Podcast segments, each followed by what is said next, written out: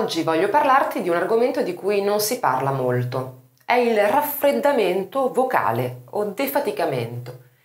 In genere si parla tantissimo di riscaldamento vocale prima di uno sforzo, quindi prima di una performance vocale, ma non si parla quasi mai di quello che accade o che dovrebbe accadere subito dopo, e cioè proprio una fase di raffreddamento e defaticamento. Molte volte mi hanno chiesto il motivo per cui, per quanto si fossero allenati, riscaldati, per quanto usassero la voce correttamente, alla fine di un concerto arrivassero sempre a parlare. Poi la prima parola che dicevano era sempre un po' incerta, un po' traballante, titubante. Beh, è normale. È normale perché si passa da uno stato di forte sforzo, effettivamente lavoro da parte della nostra voce, a invece un tono stabile e piuttosto basso, fondamentalmente, che è il livello poi parlato. Quindi non si può pretendere che la nostra voce immediatamente ritorni ad essere appunto ad uno stadio di livello parlato, così dall'1 al 2.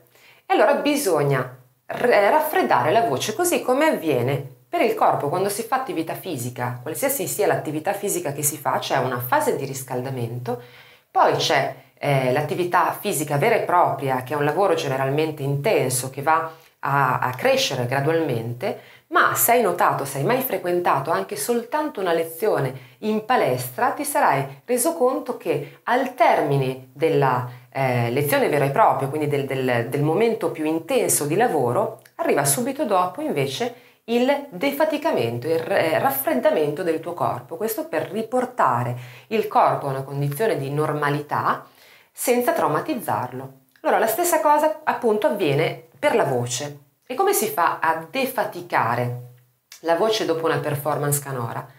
Beh, se nel riscaldamento si parte piano piano, quindi da piccoli vocalizzi leggeri per salire sempre di più e quindi portare la voce, diciamo, a regime, avviene esattamente il contrario quando si defatica la voce, cioè si parte dai picchi più alti, quelli che si sono sostenuti durante tutta la performance, per scendere gradualmente invece a toni più moderati, quindi più bassi, più comodi e più rilassati. Quindi puoi utilizzare o le stesse canzoni che hai cantato magari durante la performance, iniziando a cantarla con la stessa convinzione e intensità con cui l'hai cantata sul palco, e piano piano cantandola sempre in maniera più rilassata e quasi senza pensarci, e ancora facendo vocalizzi che partono da note più acute e che scendono piano piano sulle note invece più comode del tuo registro.